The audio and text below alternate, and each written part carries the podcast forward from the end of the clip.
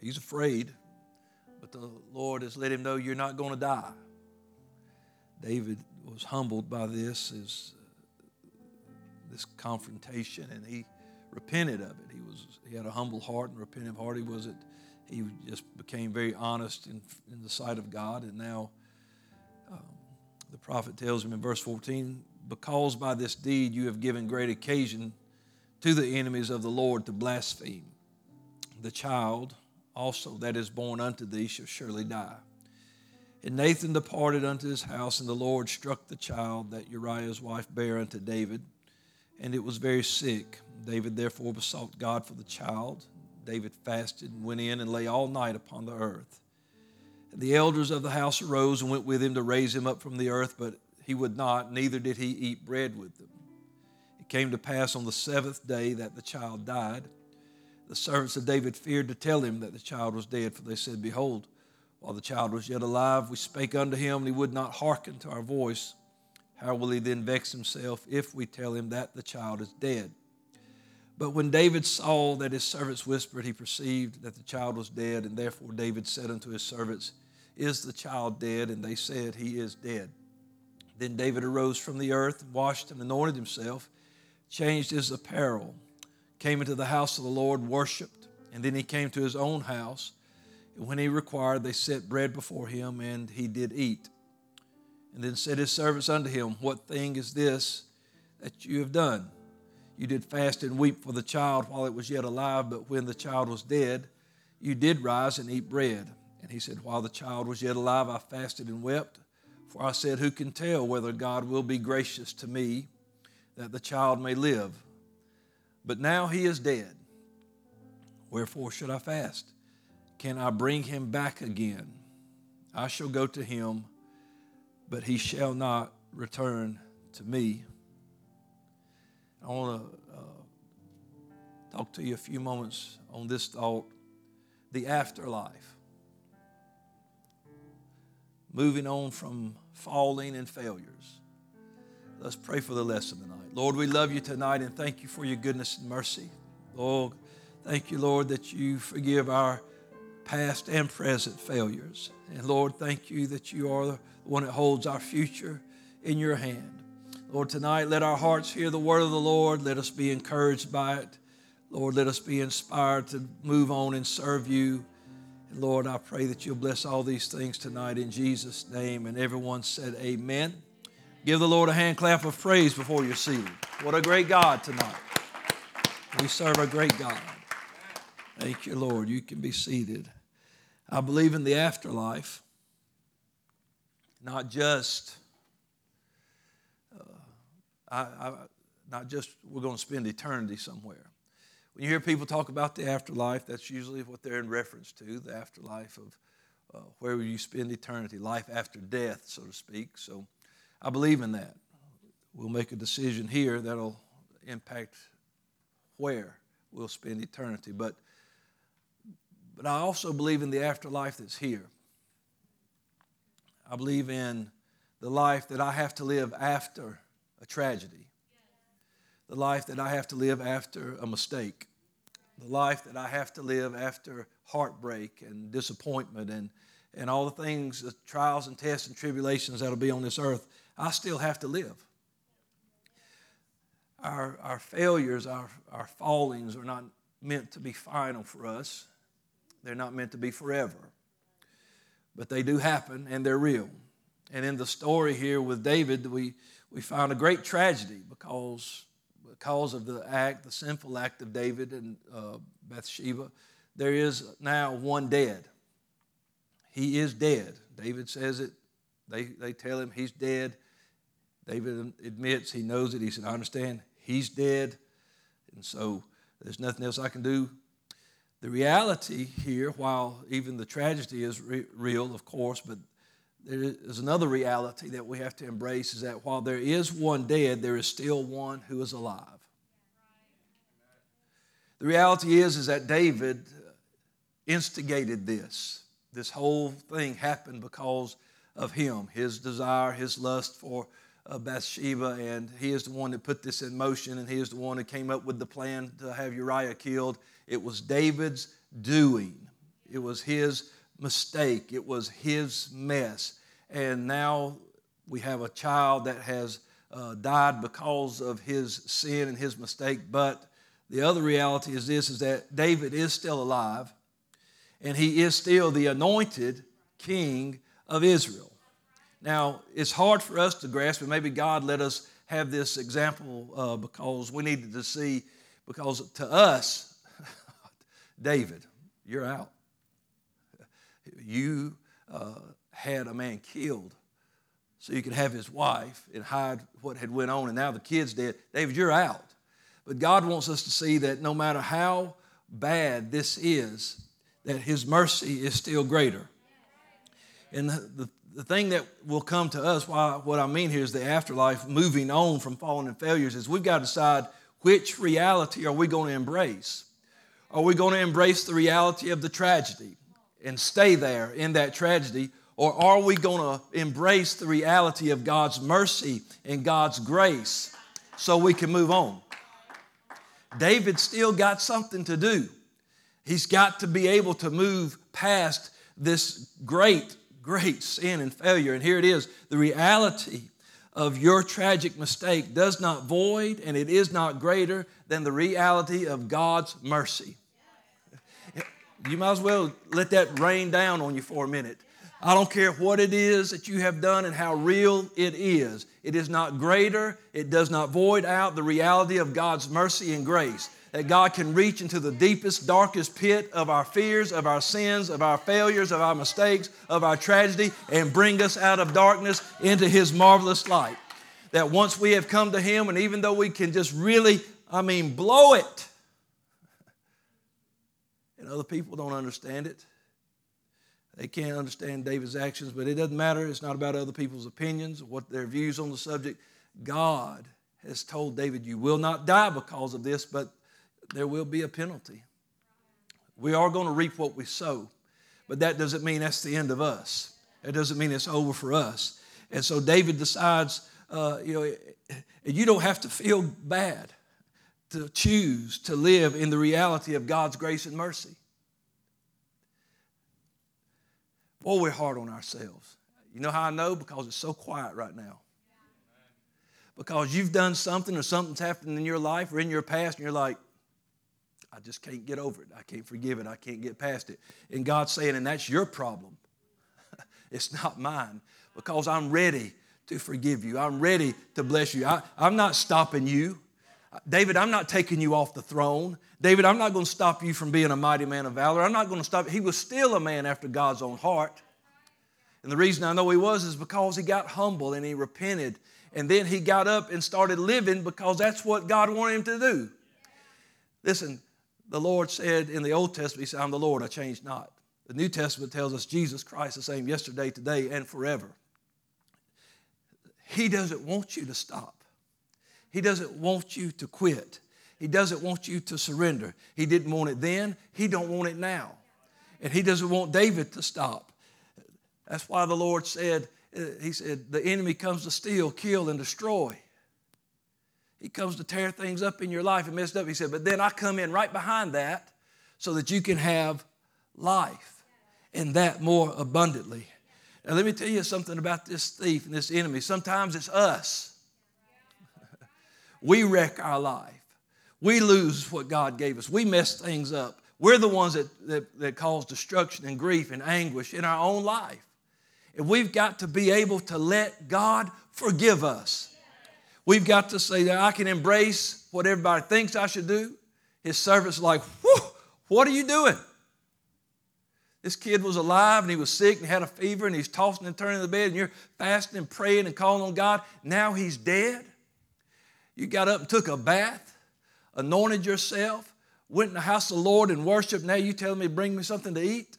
We don't understand how you can just move on because God wants me to just move on. Well, you can, you can make it's up to us. You can sit there in that misery and self pity and never do what God called you to do, or you can accept the mercy and grace of God. Hey, Listen, the Lord chastened him. Whom the Lord loves, he chastens. It broke David's heart that this kid had to die. You know, we think, sometimes I think, well, the, maybe the baby died right after it was born, but we don't know how long this little scenario went on. This kid could have been one or two years old. He was a child. Didn't say he was an infant, he said he was a baby. And you think about what David lived with while that child was alive. All the honor, all the accolades, everything that they said about him and stuff, you know, he, they, they still, David's our king and David's great, David's a mighty man, but David knew the truth. And God knew the truth. And God loved him so much that he sent a man to confront him and tell him, hey, I've seen it, I know, there's going to be some correction. There's going to be some chastisement. There's going, you're going to pay the price, but I'm not going to kill you. You're still the king. I'm not taking you off the throne. But, David, what are you going to embrace? Uh, because we just want to quit. We'll just give up. But David chose to live in the reality of God's grace and mercy. God uh, blessed him and let him know hey, I'm not pleased with what you've done but that doesn't mean I don't still love you. You've got to stop thinking that God quit loving you and that you'll never have His favor again, that His face will never shine on you again, that He's going to always look at you side eyed because you made a mistake. Woo! He don't do it. I'm telling you. Uh, he don't like that. Hey, hey I, I, would be like John and say, hey, I write unto you that you sin not, but if you sin, you have an advocate with the Father, Jesus Christ the righteous. I can't understand people quitting. I can understand feeling shame. I can understand feeling guilt, but I can't understand living in it. I can't believe that I can be filled with His presence, with His Spirit, washed in His blood, and then walk around with my head hanging down. Listen, I'm not saying, ah, everything just rolls off us like water off a duck's back and it don't matter that we got some kind of loophole. Uh, this grace gives us some kind of loophole to just do what we want to do and God don't care. That's not it. But grace will save you from the deepest, darkest hole that you can dig for yourself. It'll get you out of the pit that others dig, but it'll get you out of the pit that you dig. And David dug himself a deep hole. And maybe that's uh, why the writer said in one place, He got me out of the horrible place. He got me out of the miry clay and He put me on a solid rock. He could have left me there, but He didn't. There is a life to be lived after you blow it. Hello? There's a life to live after you make a mistake, after you mess up. There's still a life to live. And that's the reality that David chose. He said, I'm choosing the mercy of the Lord. When he sinned by numbering the people, and the angel, uh, they, he gave him choices. He said, What do you want to do? You want, you, you want pestilence? You want the enemy? Or do you want uh, the angel of the Lord? He said, Man, let me fall into the hands of God. Because that, that he said, uh, God, who knows what God will do, he can be merciful. He knew that God was merciful. And when David repented and was fasting, and they were, uh, he began to pray, and God finally stopped the destruction and said, Okay, that's enough. It cost some lives. But David knew if I can always remember to just trust in the mercy of the Lord, God will always do what's good for me. Listen, you don't have to feel guilty for feeling or being forgiven.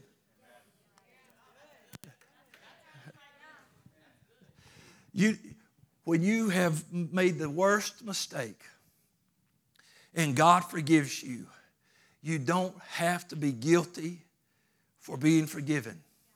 You don't have to feel shame or feel like you've got to hide because God forgave you. You've got to embrace that God forgave you. If we walk around with, I know you forgave me, God, but I just, I'm not worthy to lift my hands. That's crazy. Lord, I'm not worthy to go down front and pray for nobody. That's crazy.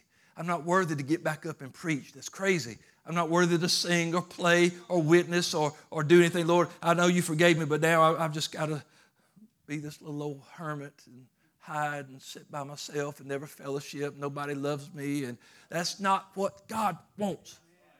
God uh, let David stay on the throne. David, keep ruling my people, keep leading my people. And you read uh, David's psalm in 51, uh, after all he prays, he says he, he was going to be teaching sinners in, in, the congregation. He's going, he said, I'm going to tell people about what you did for me, how bad I messed up, how awful it was in my life, but your mercy and grace, you forgave me, and now I still have a life after this tragedy. You know, if we'd have read one more verse, it said that David went in to comfort his wife, Bathsheba, and she conceived another child, and of course it was Solomon, and it says, and God loved Solomon. You mean God still loves things that David does? Sure, he does because he loves David. He didn't stop loving him because he messed up.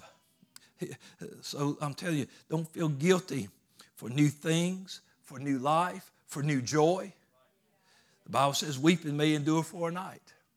You know, I think that we believe that that verse is only talking about when we're wronged. That somebody hurt me, so I'm weeping, or I had a, a hard trial and I'm weeping. But you know, a lot of times we're crying because we messed up. a lot of times we're weeping because we blew it. But you know, I, said this a few weeks ago. You know what's new every morning? His mercy. He said, So weeping may endure for a night. I may be crying tears of repentance, uh, tears of sorrow, tears of shame, because I knew that I broke God's heart and I let him down. And it's like David said, Lord, against you and you only have I done this evil in your sight. It was against you only that I've sinned, but he repented. And we spent nights of tears, of crying, weeping because we made this horrible mistake. But somehow in the morning, there was joy. Weeping may endure for a night, but joy comes in the morning. You don't have to feel good for smiling after you made a mistake. You don't have to feel bad for laughing again. You don't have to feel bad for dancing again. You don't have to feel bad for lifting your hands again. You don't have to feel bad for rejoicing in the Lord. Rejoice in the Lord always. And again, I say rejoice. The joy of the Lord will still be your strength. But I've seen people that the tragedy was so bad that they felt guilty for feeling joy. I've told several people lately, I said, you don't have to feel guilty for feeling the joy of the Lord. I know what you're going through is awful and it's terrible and it's breaking your heart, but that don't remove the joy that God gave you. And so don't, don't stop that, don't quench that because that joy is your strength. And somehow God gives us joy in the midst of tragedy. And even when we mess up and, and tear things up and really ruin life, not just our life, but the lives of others. And God will chasten us and correct us but he will not kill us and destroy us. It's still not the Lord's will that any perish, but that all come to repentance. And we can waste our lives over past mistakes and give up because of things we cannot change. Things we can't do anything about. You cannot change the past. You can't do it. So don't let what should have been or could have been destroy what can still be.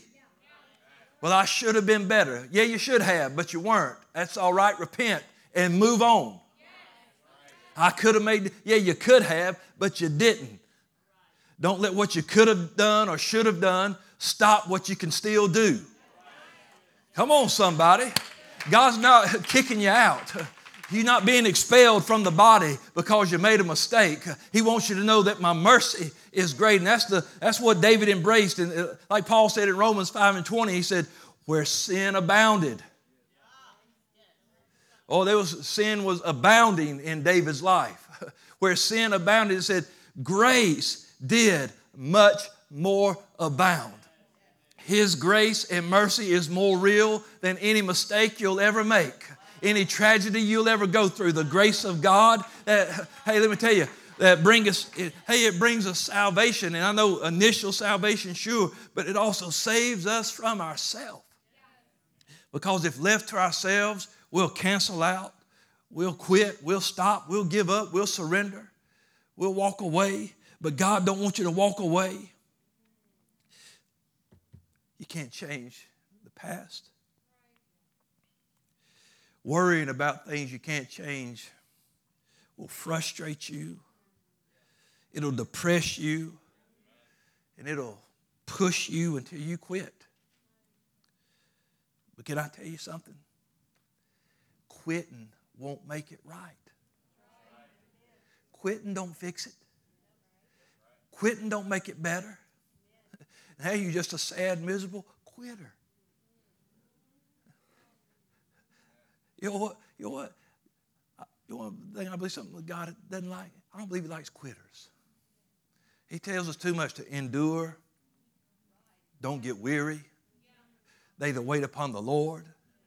He, he's letting us know uh, there's no reason for you to quit. I don't like it when you quit because you don't get nothing when you quit. You don't get nothing when you quit. Quitting won't make it right. Quitting won't fix it. We need to embrace this thought process that David had in verse 23 when he said, Can I bring him back again? When people are trying to judge you because of your past. Hey, man, this kid's dead and you're sitting down at the table. You mean you're going to eat? You're going to worship God? He's dead. I'm not. Can I bring him back? No, I can't bring him back, but I can move on. He said, I shall go to him. But as far as his life here, it's over with. I can't change that. Wish I could. Tried to, prayed, thought God might turn and forgive me and just let this kid live, but he didn't. So now what do you want me to do? Stay on my face till I die? Fast until I can't walk anymore? What do you want me to do?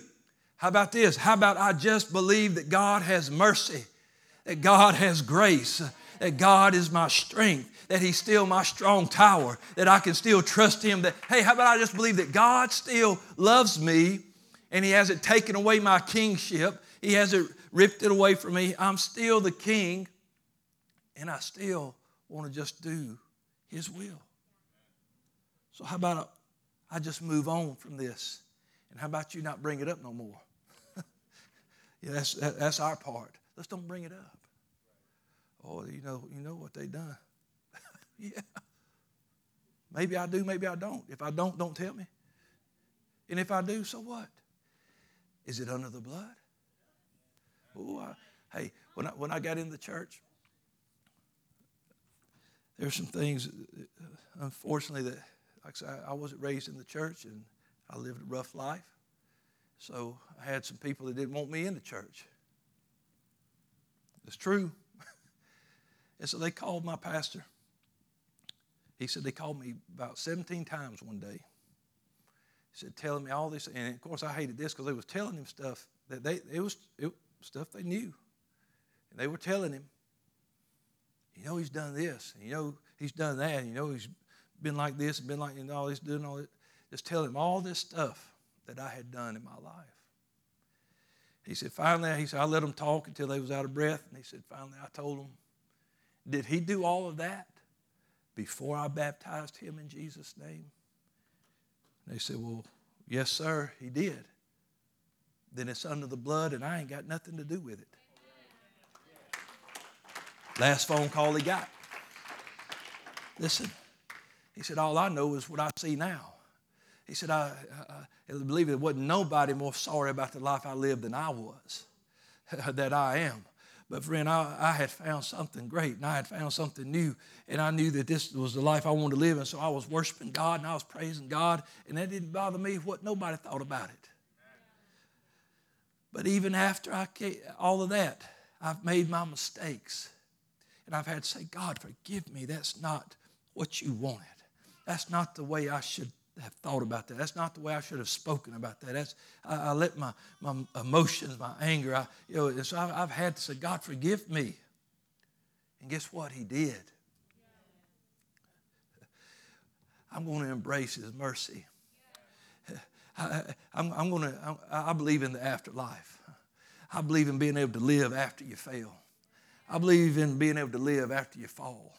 I believe uh, that you can still live after a great tragedy and mess in your life. I believe that. And, and I believe you can just go on and do what you were called and anointed to do because that's what God wants you to do. He wants you to live. Don't waste the grace and mercy that has allowed you to see another day on self pity, on your past, on other people's opinions, or the lies of the devil. Hello. Don't waste the mercy and grace that's new every morning. The Lord said, My compassions fail not. And the, the prophet wrote when he was writing, writing those words, he said, This is why we're not consumed. Because mercy. Just, if there was no mercy or grace, then we would just poof, be gone when we messed up. You miss God without mercy and grace, poof, it's over. But His mercy and grace is why we're not consumed. But oh, we're so quick to throw in the towel. You ever heard that old saying, haste makes waste? Well, it's true in, in this walk with God too. In Psalm 31 and 22, the psalmist said, For I said in my haste, I am cut off from before your eyes. Just leave this scripture up for a second. I want you to see this is what he said, the man that was writing it. I said, I'm cut off from before your eyes because that's the way we think I've messed up, so God has just like cut me off. He said, But nevertheless, you still heard me when I cried unto thee. So you think God cut you off, He don't see you no more. We think it's like, oh, God's blocked me on Facebook. I messed up, so God blocked me. uh, he said, listen, my way of thinking is this I made a mistake. God's done with me. He said, then he tells us what he really found out about God. But he still heard me when I prayed. He was still listening when I cried. He still heard me when I cried out to him. And that's what I'm trying to get you to see is that, that we've got to embrace the mercy and grace of God because we say, God, we're so quick to just say, That's it, I know. You're done with me, I know it. But Peter said this, 1 Peter 3 and 12, he said, For the eyes of the Lord are over the righteous, and his ears are open unto their prayers. You don't just, what you may have done, what you did, or the mistake you made, it may have been unrighteous, but that doesn't mean you're unrighteous. Because our righteousness is in our faith in Jesus Christ. That's where we get our righteousness from. And just because I make a mistake, I don't stop believing in the Lord. And because I still have that righteousness, it's still there by faith in Him, His eyes, He still sees me, He still hears me, He's still there for me, and He's listening to see is He going to pray? Is He going to repent? Is He going to ask forgiveness? I'm watching Him and I'm listening, but I ain't cut Him off. I ain't thrown Him away. I'm just waiting to see does He really understand what He's got in me? a Savior. Yeah, He's got a Savior, a merciful, loving Savior. God still sees you, He still hears you, just like He did David. But haste makes waste.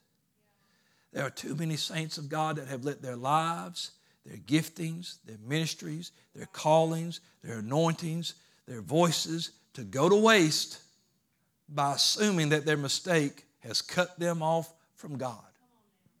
But the gifts and calling of God are without repentance. You're still anointed. You may be in a, a place where you need to pray. You may still be in a place where you need. Did David, could David not make any decisions as king until he repented? No. He was still the king, but God was watching. And he said, I love him. I'm not going to, I'm going to send somebody to confront him. Listen, God will let you know when you miss it. And then you make a decision. Are you going to pray? Are you going to say, I'm sorry? Or are you just going to say, it's so awful, God will never forgive me, and just close up shop? Sorry, out of business. That ain't what God wants. God wants you to keep doing what He called you to do. It can be bad, things may die, but we're still alive. Yeah. yeah. I mean, it can be bad, but we're still alive. And nobody wants to mess up bad. I get it. Nobody wants to mess up bad. But sometimes we mess up bad. But that does not mean God is done with us. One of the greatest testimonies and examples is a saint of God that will get up and keep doing what God called him to do. We have limited our testimony. You know, the Bible says we're made overcomers by the blood of the Lamb and the word of our testimony. And we have put our testimony in a box on the altar dated from the first time we ever prayed.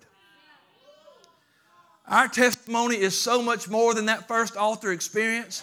It's every time that God forgave you. It's every time you got back up. It's every time you preached again. It's every time you walked in and danced and worshiped.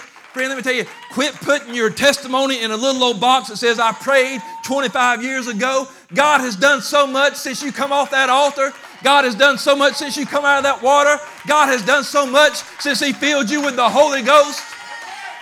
There is simply an afterlife to live, a life after falling, a life, a life after failure. We've got to remember that, hey, God still loves me.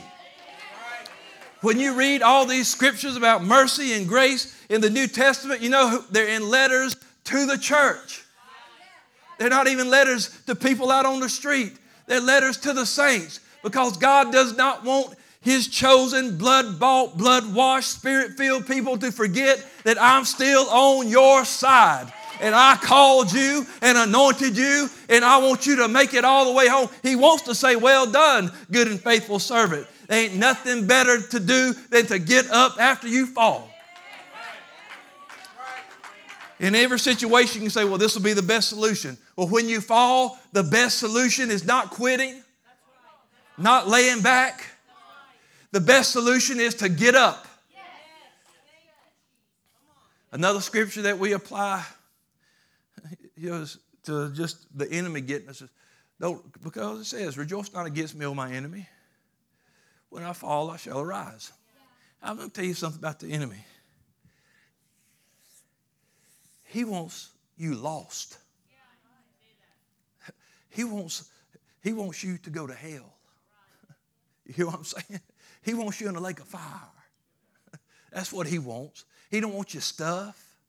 You think he attacked Job's stuff because he wanted Job's stuff? He wanted Job to curse God and die. He said, Let me do this and he'll curse you. That, that was what he was waiting on. See, he, so don't get happy when I fall. Because see, you know, what, what makes him happy is you stay down. But we always think, well, I fell because he tripped me or there was a stumbling block. Now, sometimes we fall because we do stupid stuff, because we get fleshy and carnal and, and we choose the wrong thing. We get tempted and we give in and we make mistakes and we do things that are unlike God. And that's bad and you shouldn't do it. And if you do, you need to repent and then you need to get up. So we need to remember that, that the scripture applies to the saint of God that gave in to temptation and did something he should have never done or she shouldn't have never done. Because God still saw it. That's, you need to remember. Remember, you don't become unrighteous. so the eyes of the Lord, He sees you typing. He sees what you, he sees what he sees what you listen to. He sees what you watch. He sees where you're at. You can't cut off enough lights where he can't see you. Watch out. I tell you what, there ain't a patch of woods, a back alley, or a back seat dark enough to hide his eyes. So you better listen to what I'm telling you. But if that's where you found yourself, you need to remember too that God still has mercy. God still has mercy. And God does not want you to fall, and God does not want you to fail. But if you do, you have an advocate. You have somebody who shed his blood, somebody that gave his life, and there is still life after the mistake. You can't keep living in the mistake. You can't stay, you can't just sweep it under the rug. Let's just act like this never happened, because that don't work. David had to be honest with God. Against you, Lord, and you only have I sinned and done this evil in your sight. He said, I was born and shapen in iniquity. I, I, I, was born a sinner. I, I understand it. I get it. He, but he, people would pray and he said, Oh, God, don't cast me away from your presence. Don't take your Holy Spirit from me. He said, But create in me a clean heart, renew a right spirit within me. And that's what God wants to do. He wants you to have that life, and that life that's more abundantly. So, yeah, bad sometimes. Things may die.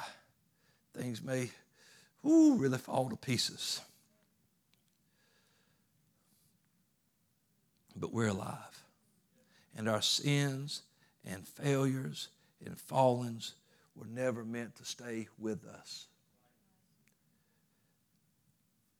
The Lord said in Isaiah, Come, let us reason together. Though your sins be as scarlet, they can be white as snow. I can get rid of that stuff. He said, if we confess our faults, He's faithful to forgive us. Our trespasses, God will forgive us. That's not meant to stay with us. The blood of Jesus still, not just that one time in the baptistry, the blood of Jesus still cleanses saints from all sin. Oh, if you don't think you've had to have the blood applied more than once, come on, somebody. The blood still cleanses from all sin. Faith in that blood of Jesus, it still cleanses from all sin. There's a writing of Hezekiah in the book of Isaiah 38. I'm trying to watch my time here. In Isaiah 38, verses 17 through 20, Isaiah said, or Hezekiah said, Behold, for peace I had great bitterness. He's talking to the Lord. He said, But you, or thou, Lord, have in love to my soul, because he loves me, he delivered it from the pit of corruption. For you have cast all my sins behind your back. Just like I threw that, hey, gone. Did it go in the baptistry? Good. It should have. That would have been perfect, though. But then he says, well, now we know the wages of sin is death. So he, he mentions in the next verse, he said, For the grave, in other words, God, if you had not intervened, I had nothing to look forward to but the grave.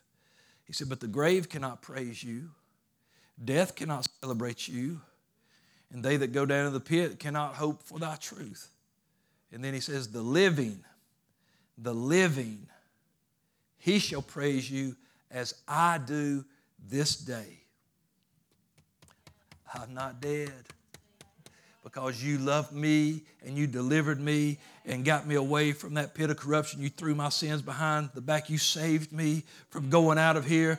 And so I'm alive and I'm going to praise you. I'm alive and I'm going to worship you. I'm alive and I'm going to serve you. He said, The Father to the children shall make known thy truth. He said, I'm going to pass this on. I'm going to tell somebody else about it. This is going to be part of our heritage that God is merciful and that God will forgive. And in case you're wondering where God's at in all this, in verse 20, he said, The Lord was ready to save. Ready. Sitting on go just waiting for you to come to Him, just waiting for you to find a place at the altar, just waiting for you to come and say, God, have mercy on me. The Lord was ready to save me.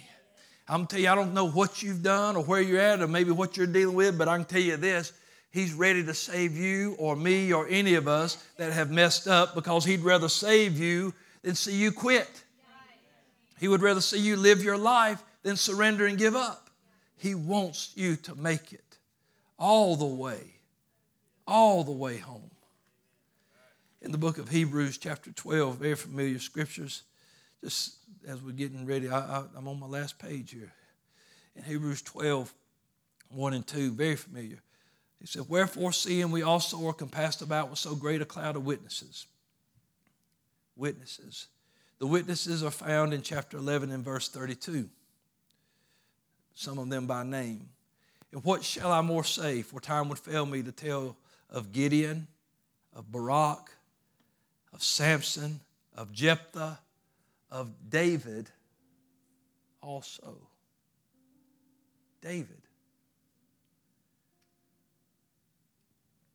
David. You mean you talking about the same David that uh, had that affair with Bathsheba, had that man killed? Little baby died because of it, That same David. he finds himself in this great cloud of witnesses. His life was tragic in that sense. It's the one thing. But it says David was perfect in all his ways toward the Lord, except for this incident with Uriah. Other than that, David walked up right before the Lord. And, and so, uh, but God forgave him. God had mercy. And David's life is an example to us that it's not over when we make those mistakes. The witnesses that are listed there, all the Samson. Hey, Delilah, come on. Look at Samson, how he found himself in a place he should never have been. And so we see that uh, these great warriors and heroes of faith were human just like you and I. But they're in, in this book of faith because they didn't lose the faith. They kept the faith. We think, I got to keep the faith from the attack of the devil. You got to keep the faith from your own attack. You got to keep the faith when you mess up. You got to keep the faith when you just blow it and it's your own flesh that got in the way. And with nobody messing with nobody, it's just you. You made you thought about it, you made a decision, you followed through with it, you blew it. Own it, repent of it, and let God forgive you. And then go on and worship God. If anybody says, Hey, what are you doing worshiping the Lord? Because I saw you. Yeah, and I'm sorry you did. But me and God got that right. And I, you know why I'm praising Him now? Because I believe in His mercy. You know why I'm going to praise Him? Because He did forgive me. Because I could have quit. I could have just give up. I could just walk away. But God forgave me. In this passage in Hebrews, it says for us to lay aside the weight and sin. I tell you, the sin for us sometimes is the sin of surrender. Because when we surrender and give up, we have stopped believing that God can have mercy on us. We've, we've lost faith in His mercy. And the Bible says if it's not faith, it's sin. So lay aside the sin of surrendering and giving up. And lay aside the weight of, of walking away and, and your past. Leave that stuff alone and serve God. Paul wrote to the church in Corinthians. You understand, Paul, the Apostle Paul, when he went, his name, when they, in the book of Acts, we find him first listed as Saul of Tarsus. And Saul was wreaking havoc, it says, in the church because he was persecuting the church. He stood by and held the coats of the men who stoned Stephen to death, and he would take people to jail. He would cause them to blaspheme and recant, and he just he, he tormented people. And God didn't kill him. He converted him.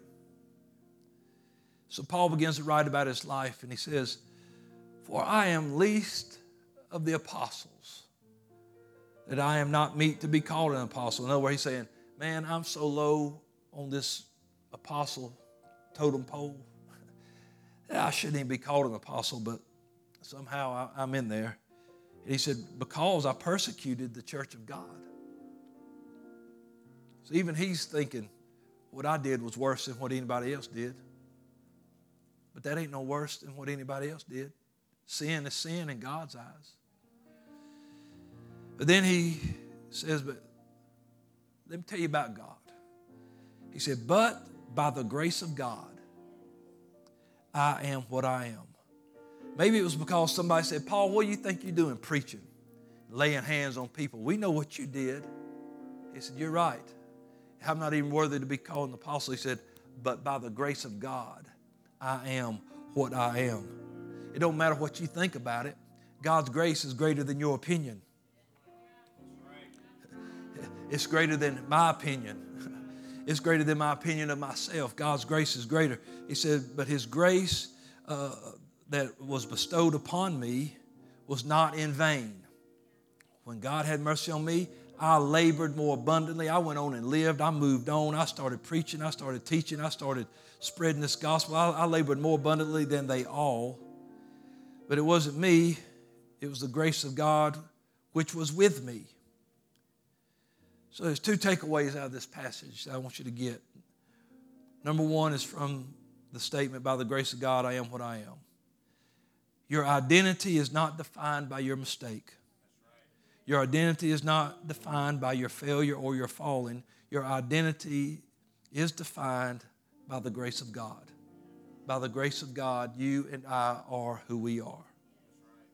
Doesn't matter what anybody thinks about that, it's by His grace. Now, he said, I'm the least of the apostles. I, you know, he said, I'm not worthy. Well, that's the thing. It's not about being worthy because we're not worthy. And if we're waiting to be worthy, we're never going to get to do anything.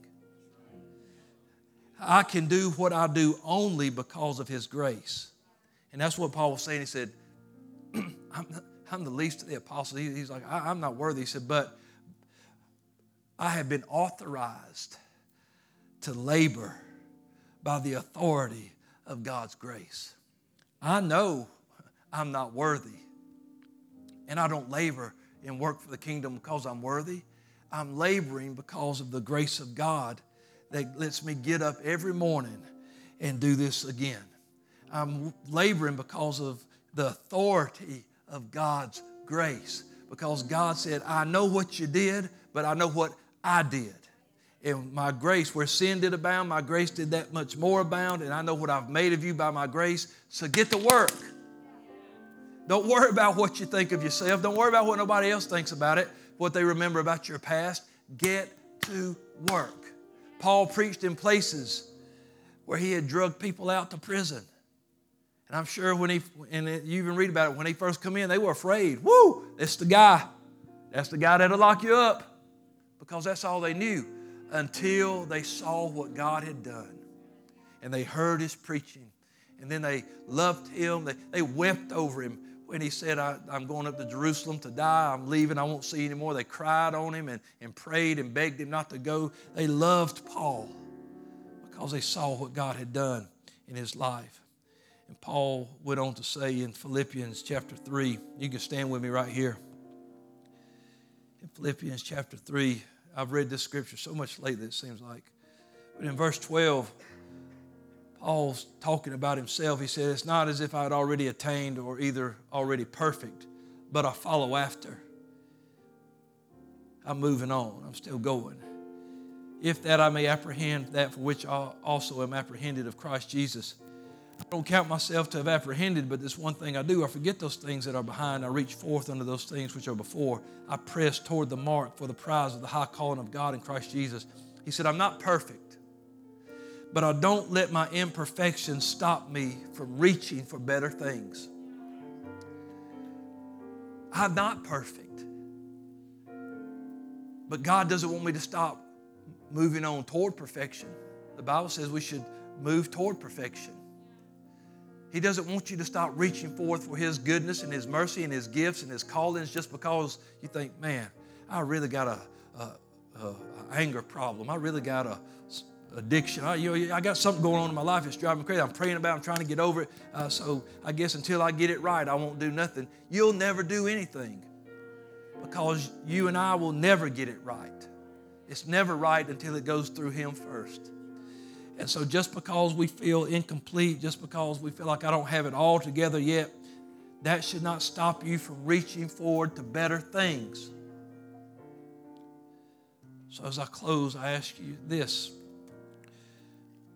Talked about David, how he embraced God's mercy and God's grace, but what will we embrace? Falling and failures are real, and they can stop you cold if that's what you embrace. But God's love and mercy is more real, and it'll let you move on if that's what you choose to embrace. So while she's playing and singing, I'm just going to open the altars tonight. Give you a place to come and talk to the Lord. And if you've got something